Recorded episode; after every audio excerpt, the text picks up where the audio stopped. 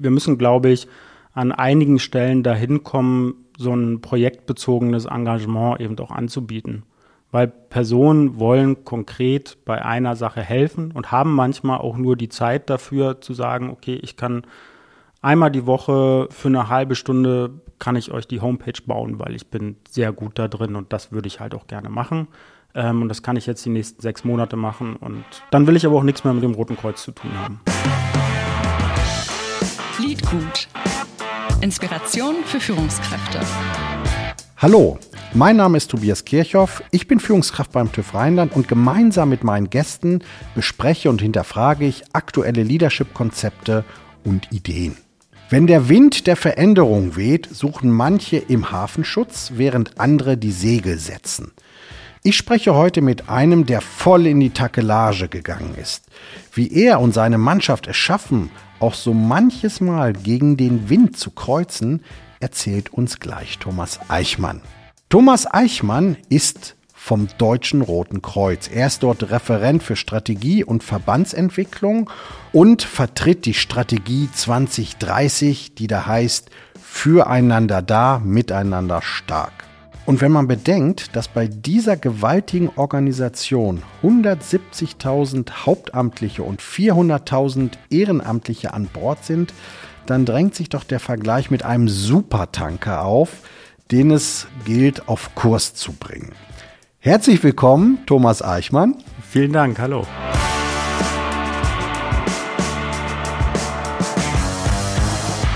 Lieber Thomas, liege ich mit dem Gedanken richtig? Dass wir da mit einem Supertanker unterwegs sind? Ja, grundsätzlich würde ich schon sagen, das DRK ist ein Supertanker, ist eine Riesenorganisation, aber vielleicht spricht man eher von einer Flotte, weil wenn ich so gucke, wir haben, wir haben sehr viele eigenständige Einheiten äh, in, in Deutschland, in unserer nationalen Gesellschaft, DRK. Wir haben die 19 Landesverbände und einen Verband der Schwesternschaften. Und da würde ich schon mal sagen, haben wir eigentlich 20 Schiffe, die dann in einer Flotte unterwegs sind. Und ja, ich sitze so ein bisschen im Mutterschiff, wenn man so will. Und dann gilt es darum, diese Flotte zu dirigieren, zu harmonisieren. Ist sie denn schon immer in die gleiche Richtung gelaufen oder ist das eher so ein bisschen, ähm, man spricht ja auch manchmal so von Flöhen, die man irgendwie wieder einfangen muss? Hm. Ja, also ich sehe tatsächlich grundsätzlich Strategie eher als eine Rahmengebung, als eine Richtung, die wir jetzt bis 2030 gehen und dort sind sehr viele Themen benannt, in die wir uns entwickeln wollen. Wir haben mit diesen 19 Landesverbänden und dem Verband der Schwesternschaften 20 Organisationen, die sehr unterschiedlich aufgestellt sind. Das DHK arbeitet nach dem Subsidiaritätsprinzip. Das heißt, die Aufgabe wird zuerst dort erledigt, wo sie eben anfällt und das ist halt einfach überall auch sehr unterschiedlich. Unterschiedliche Schwerpunkte in der Arbeit, die geleistet wird. Und ähm, von daher wäre es, glaube ich, auch fatal zu sagen, okay, hier geben wir jetzt genau nur einen Weg vor, den wir alle gehen wollen. Und trotzdem, ne, äh, zusammen mit dem Roten Halbmond seid ihr ja die größte humanitäre Organisation der Welt. Ne? Ihr habt, äh, ich glaube, drei Millionen Mitglieder und wie eben schon gesagt, äh, 170.000 Hauptamtliche und 400.000 Ehrenamtliche, äh, die aktiv auf der ganzen Welt unterwegs sind. Wie kriegt man das zusammengehalten? Ähm, genau, ich glaube, die drei Millionen, das bezieht sich auf die Fördermitglieder, ähm, die, mhm. die es gibt. Also es gibt die Mitglieder im DRK, das sind äh, viele, viele Ehrenamtliche, die Personen, die man auf dem Stadtfest sieht mit dem Rotkreuz-Rucksack äh, oder die sich um die Verpflegung kümmern, die den Kleiderladen betreiben und so weiter. Und es gibt die fördernden Mitglieder, die äh, mit einem Geldbeitrag dann eben dabei sind. Darüber hinaus gibt es weltweit äh, natürlich noch viel, viel mehr. Also du hast es gerade angesprochen, es gibt insgesamt 192 Rotkreuz, Rothalbmond ähm, Gesellschaften und ähm, ja, die sich jeweils um diese Arbeit vor Ort kümmern. Und genau, um auf die Frage zurückzukommen, mh, es ist, ein, es ist gestaffelt. Also es gibt einmal den, die internationale Föderation, und in dieser Föderation arbeiten diese 192 ähm, Gesellschaften eben zusammen. Und die Föderation gibt sich eine Strategie. Das ist ein, langer Prozess, in dem diese Strategie entwickelt wird mit allen ähm, Föderationsmitgliedern eben auch zusammen. Und dort stehen sehr, sehr globale Themen. Also die haben jetzt fünf große Themenfelder identifiziert. Und das war Digitalisierung spielt immer noch eine große Rolle. Migration ist äh, ein Thema davon und äh, ein Thema ist aber zum Beispiel auch die Klimaanpassung. Und diese Strategie, die dann von allen entwickelt wurde, die gilt es dann in den nationalen Gesellschaften umzusetzen. Also das DRK ist etwa 2018 dann hingegangen, hat gesagt, okay, zunächst müssen wir unsere alte Strategie evaluieren und auch gucken, was steht drin, was haben wir gut gemacht, was haben wir nicht so gut gemacht. Und dann schauen wir aber auch, was steht in dieser Föderationsstrategie und wie können wir das für uns vor Ort umsetzen. Und dann, so ist unsere Strategie füreinander da, miteinander stark entstanden. Und tatsächlich geht es nach diesem Prinzip eigentlich auch weiter. Ja, unsere 19 Landesverbände und die Schwesternschaft, die gucken dann natürlich, okay, wie können wir das vor Ort eben auch umsetzen äh, im Zusammenhang mit unseren Stärken und Schwächen und dann geht sogar noch eine Ebene tiefer. Also wir haben ja dann noch, noch unsere 460 Kreisverbände, die auch äh, jeweils mit ihren Stärken und Schwächen gucken, wie die Entwicklung dort eben weitergeht. Habe ich die Möglichkeit, im Internet ein Organisationsmodell von euch zu sehen und mir auszudrucken? Ähm, ja, ich glaube, das hast du tatsächlich, aber ich weiß nicht, ob du Freude dran haben wirst. Ich würde gern äh, auf das Miteinander stark mal eingehen wollen. Miteinander stark heißt ja Zusammenarbeit. Und wenn wir gerade in Deutschland gucken, wir sprachen gerade darüber, Hauptamtliche, Ehrenamtliche, sehr, ich sag mal, komplexe Strukturen. Und wenn wir hier über das Thema Führung sprechen, gibt es da einen einheitlichen Führungsstil per se beim DRK? Nee, den gibt es nicht. Und meiner Meinung nach wäre das auch fatal, wenn, wenn ein Führungsstil vorgegeben wird und ähm, gesagt wird, so machen wir es jetzt in den unterschiedlichen Situationen muss unterschiedlich geführt werden. Es gibt ganz klare Regelungen und Vorgehensweisen im Katastrophenfall, wenn Naturkatastrophen ähm, eben passieren und dort muss es klare und deutliche Strukturen geben, wer was zu tun hat und an welcher Stelle was macht und dort wird dann ein äh, nach dem Stabsprinzip äh, wird dann der Stab eben aufgebaut, so dass jeder weiß, äh, wer wann was zu tun hat und wer welche Gruppe auch zu führen hat. Das ist eine streng hierarchische Führung. Und dieses Prinzip jetzt aber auf die hauptamtliche Verwaltung zu übertragen, das funktioniert natürlich nicht. Oder schauen wir auf den Blutspendedienst. Beim Blutspendedienst ist es manchmal auch so, dass sich dort Personen engagieren, die gar nicht Mitglied im DRK sind. Das sind überwiegend Frauen, die sagen, okay, der Blutspendedienst, das hat hier Tradition bei uns vor Ort und das ist eine gute Sache und ähm, das müssen wir auch machen, aber an der Mitgliedschaft bin ich nicht interessiert. Trotzdem leisten die eine sehr, sehr wichtige Aufgabe. Also zum einen führen sie diesen Blutspendedienst durch, aber natürlich repräsentieren sie auch das Deutsche Rote Kreuz nach außen. Dadurch, dass sie halt den Blutspendedienst vor Ort erhalten können, äh, dass sie zeigen, okay, das DRK ist da und, und äh, leistet eben auch einen Beitrag diese Person dann aber in eine äh, hierarchische Führungsstruktur zu pressen, das, das würde jeden verprellen und das ist auch gar nicht angebracht natürlich. Wie bezieht ihr dann diese Menschen, die ja wirklich vor Ort sind, da wo die Brennpunkte sind und die wahrscheinlich sehr intrinsisch auch motiviert sind, wie bezieht ihr die in die Strategie mit ein? Wie können die sich einbringen? Wir haben uns, als wir das Umsetzungskonzept zur Strategie formuliert haben, haben wir ein Leitbild entwickelt.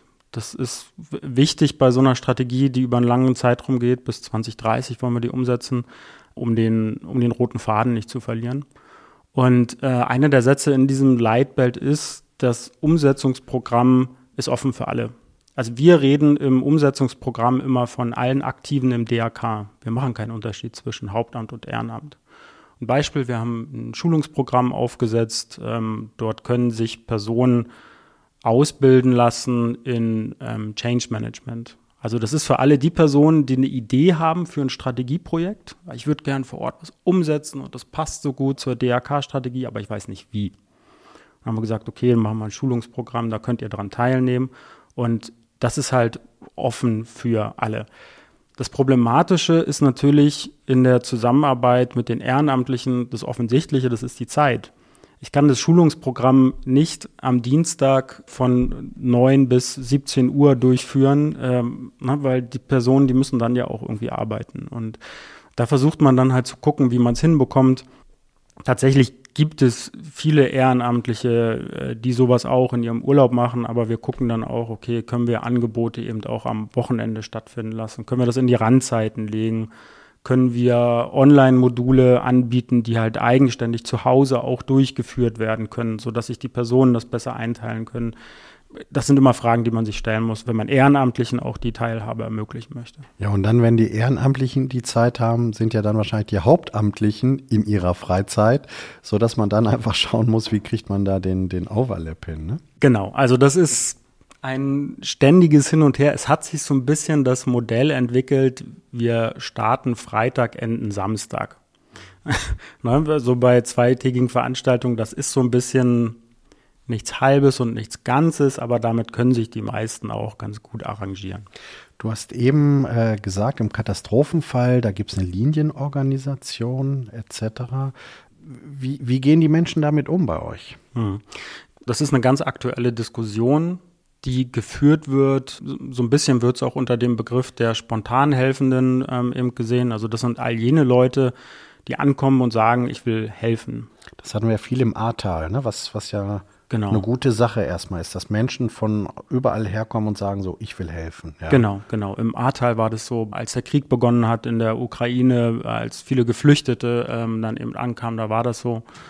Das ist eine große Herausforderung, ähm, damit eben doch gut umzugehen. Also das eine wäre jetzt konkret die Spontanhelfenden, das andere ist halt dieser sich ändernde Ansatz, äh, wie ich zum Beispiel ähm, auch helfen möchte.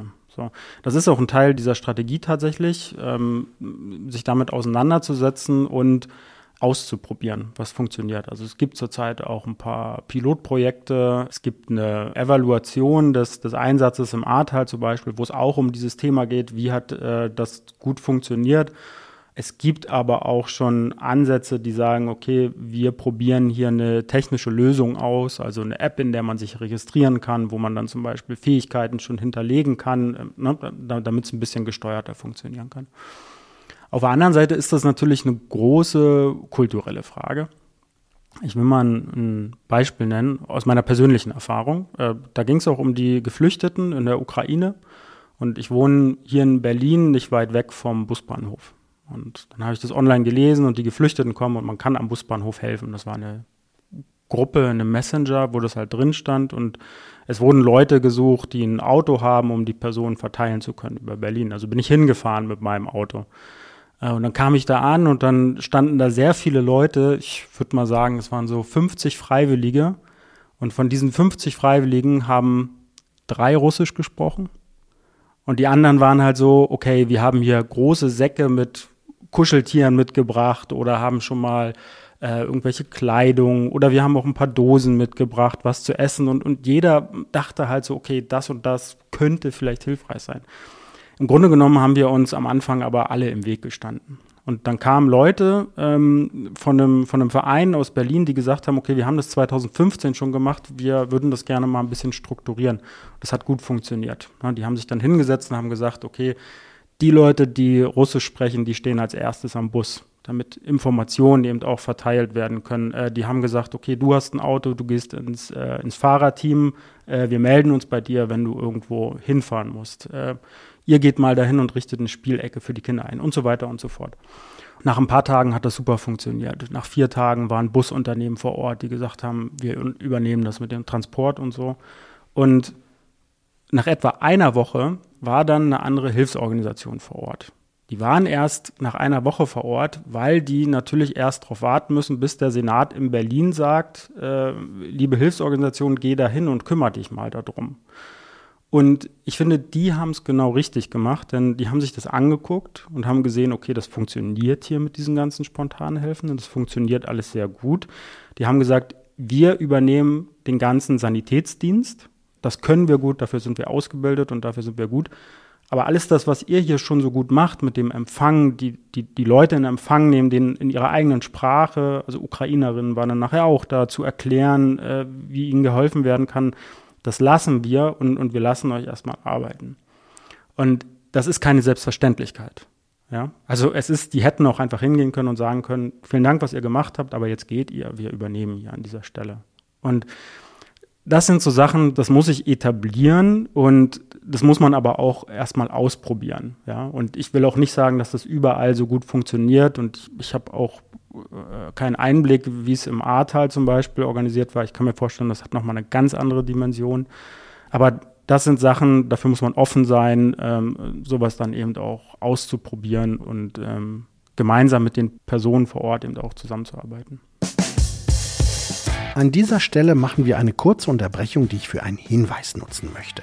Wenn ihr Fragen, Anregungen oder eigene Themenvorschläge habt, dann schreibt uns gerne eine Mail an liedgut.tuff.com oder besucht uns auf unserer Webseite tuff.com slash liedgut. Und wenn euch unser Podcast gefällt, freuen wir uns natürlich, wenn ihr ihn abonniert oder eine gute Bewertung schreibt oder am besten natürlich beides. Das war's auch schon. Weiter geht's mit dem Gespräch mit Thomas Eichmann. Durch die Strategie stellt sich ja das DRK nicht neu auf, sondern ich denke mal modern auf. Auch da wieder miteinander stark füreinander da. Merkt ihr auch weniger Engagement von Leuten, auch äh, für eure Hilfsorganisation? Oder ähm, merkt ihr nach wie vor, gerade in einer Welt, die ja jetzt offensichtlich rauer wird, ich nenne das jetzt mal vorsichtig so, ähm, dass da sogar das Engagement der Leute größer wird und ihr das eher sogar lenken müsst? Wie, wie entwickelt sich das? Also ich würde nicht sagen weniger Engagement, sondern anderes Engagement. Also wir müssen, glaube ich, an einigen Stellen dahin kommen, so ein projektbezogenes Engagement eben auch anzubieten. Weil Personen wollen konkret bei einer Sache helfen und haben manchmal auch nur die Zeit dafür zu sagen, okay, ich kann einmal die Woche ähm, für eine halbe Stunde kann ich euch die Homepage bauen, weil ich bin sehr gut da drin und das würde ich halt auch gerne machen. Ähm, und das kann ich jetzt die nächsten sechs Monate machen und dann will ich aber auch nichts mehr mit dem Roten Kreuz zu tun haben. Ne?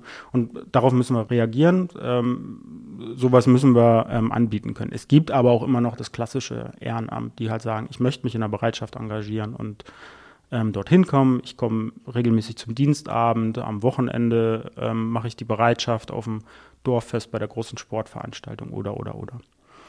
Das andere Thema, Fachkräftemangel, ganz klar, wie jede andere Organisation ähm, steht da auch das DRK vor großen Herausforderungen, seit Jahren schon äh, vor großen Herausforderungen, wenn man allein schon an den Bereich Pflege oder auch Kinderbetreuung denkt. Man könnte viel mehr Angebote schaffen, aber man hat das Personal nicht dafür. Jetzt kommt halt noch ein anderer Aspekt dazu, wenn man natürlich schaut, ähm, dass zurzeit irgendwie auch viel gespart wird und das DRK ist ja in vielen Projekten oder Angeboten einfach auch auf andere Mittelgeber angewiesen, auf das Innenministerium, auf das Sozialministerium, mit dem man zusammenarbeitet. Und das wird dann natürlich schwieriger, dort ähm, Angebote eben auch aufrechtzuerhalten in diesem Kontext. Ja, auf der anderen Seite gibt es ja immer mehr Angebote, mhm. ne, auch was Hilfsorganisationen angibt oder auch wo sich junge Leute engagieren können. Fridays for Future, letzte Generation. Stellt ihr fest, dass weniger junge Leute zu euch kommen? Oder sind die anders unterwegs, die, die zu euch kommen? Ähm, ich zögere so ein bisschen, weil es auch wieder unterschiedlich ist in den verschiedenen Regionen. Es gibt tatsächlich auch immer noch dieses klassische vererbte Ehrenamt. Mein Großvater war beim DRK, Mama und Papa sind beim DRK. Natürlich gehe ich als erstes zum JRK und weiß ich nicht, dann in die Wasserwacht oder was ich gut finde, so. Ähm, das gibt es auch noch. Das ist gut so, dass es diese Strukturen gibt, weil das brauchen wir, um das Ehrenamt eben auch aufrechtzuerhalten. Wenn ich auf das JRK, auf unsere Jugendorganisation schaue, dann sehe ich, dass die sich auch mit anderen Themen auseinandersetzen und dort auch ganz bewusst Schwerpunkte setzen. Zum Beispiel beim Thema Nachhaltigkeit. Also die haben vor ein paar Jahren schon, haben die so ein Nachhaltigkeitszertifikat ähm, ins Leben gerufen, wo sie halt sagen können, okay, wir müssen das mal sichtbar machen, wo wir überall nachhaltig sind. Und das ist zum einen ein super wichtiges Thema. Wir haben es in der letzten Podcast-Folge auch gehört. Ich erinnere mich gerade dran. es ist ein entscheidendes Thema und auf der anderen Seite ist es ein Thema, was viele junge Leute auch interessiert. Und, und damit kann man sie natürlich auch für die Organisation DRK dann eben auch begeistern. In dem Sinne, dass sie halt auch sehen, okay, das DRK ist halt nicht dieser verstaubte Knochen, sondern die setzen sich auch mit Themen auseinander, die zukunftsgerichtet sind und die wertvoll und interessant für uns sind. Ja, das wäre nämlich auch mal eine nächste Frage. Ne? Also Riesentanker, um jetzt wieder so ein bisschen zum Anfang des Gesprächs zurückzukommen.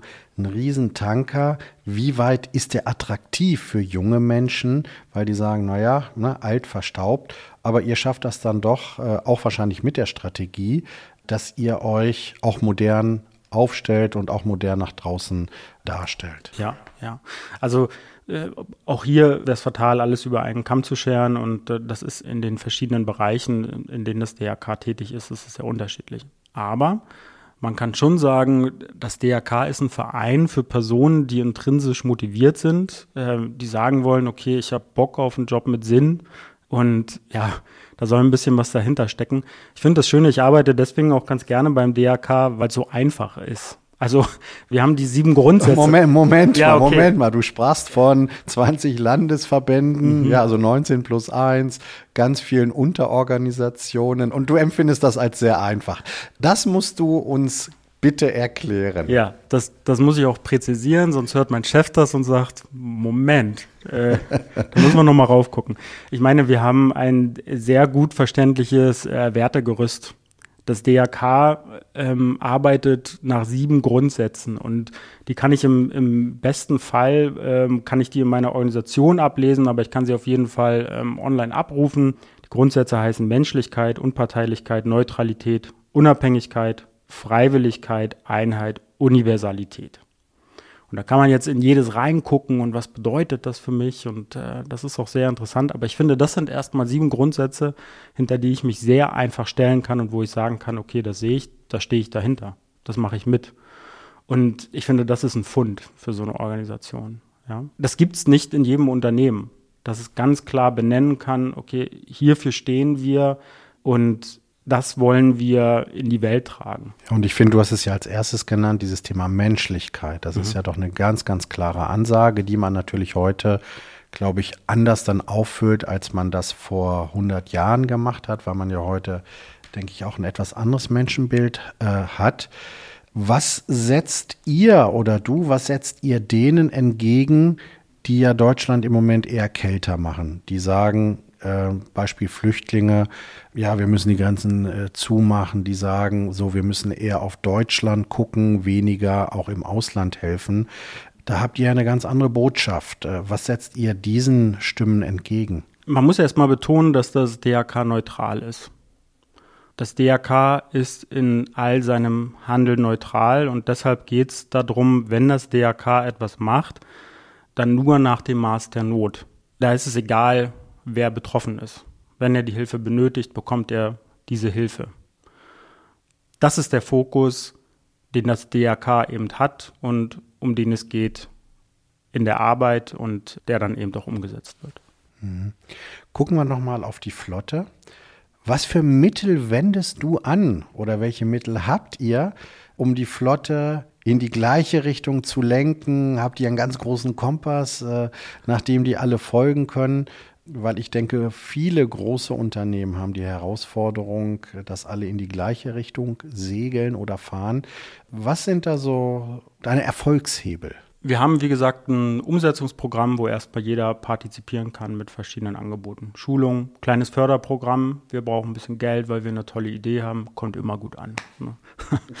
ähm, so. Und dann haben wir aber, ich habe ja von den, von den 19 plus 1 Organisationen gesprochen, die relativ ähm, selbstständig auch sind. Und ähm, da geht es darum, immer den Punkt zu finden, wo jeder sagt, okay, hier ist es wichtig einzusteigen bei dieser Strategie. Das heißt, es ist ein sehr individuelles Vorgehen. Ich bin mit vielen Landesverbänden im Gespräch darüber, wie die Strategie umgesetzt werden kann. Und je nachdem, an welcher Stelle sie ihres eigenen Strategieprozesses gerade stehen, finden wir dann das richtige Mittel. So ein klassisches Vorgehen ist aber, diese Strategie erstmal klein zu hacken. Denn für viele Personen ist das natürlich überwältigend. Die sehen dann diese Strategie und wir haben jetzt in unserer Strategie haben wir drei Ziele und zu jedem der drei Ziele haben wir dann noch drei Teilziele. Und da sind sehr, sehr viele Themen drin. Da ist das Thema Nachhaltigkeit drin, Wissensmanagement ist da drin, ähm, ehrenamtliches Engagement, Ausbildung im Ehrenamt und, und, und, und, und. Ähm, und das kann halt sehr überwältigend sein. Und deswegen mache ich immer sehr gerne am Anfang einen, äh, Workshop, auch mit den Personen, ähm, die davon eben betroffen sind. Und dann gehen wir jedes dieser Ziele, gehen wir dann eigentlich einmal durch und hacken das klein und stellen uns die Frage, okay, was hat das mit meiner Arbeit vor Ort zu tun? Wo gibt es schon Anknüpfungspunkte? Ähm, wo sehe ich eigentlich noch Bedarf für die Zukunft?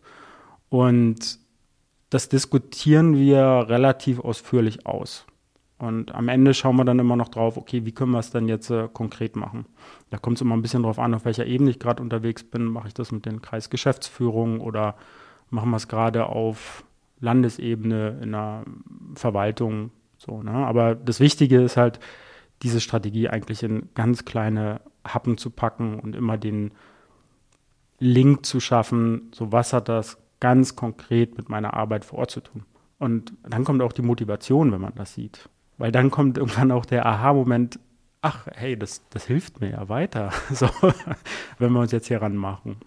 So im Prinzip auch ganz einfach, ja. Kommunikation und dann wieder Partizipation. Also, ja. dass, dass Menschen ein Wirkungserleben haben, dass sie sehen, hier, wenn ich damit arbeite, hat das auch einen Effekt, den ich dann nach draußen bringe. Genau, und ich würde als drittes noch Transparenz ergänzen.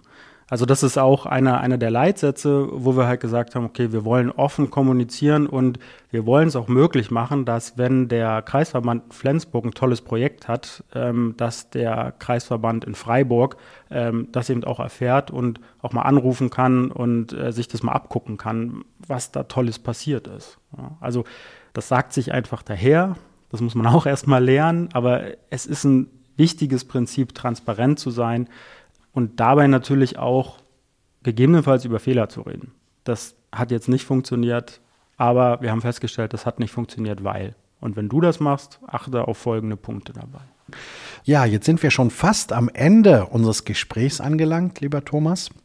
Und da frage ich meine Gästin, meinen Gast immer, was ist das eine, was du unseren Hörerinnen und Hörern mitgeben willst? Und du arbeitest in einem NGO, einem der größten NGOs der Welt, bist dort in der Strategie, Verbandsentwicklung tätig.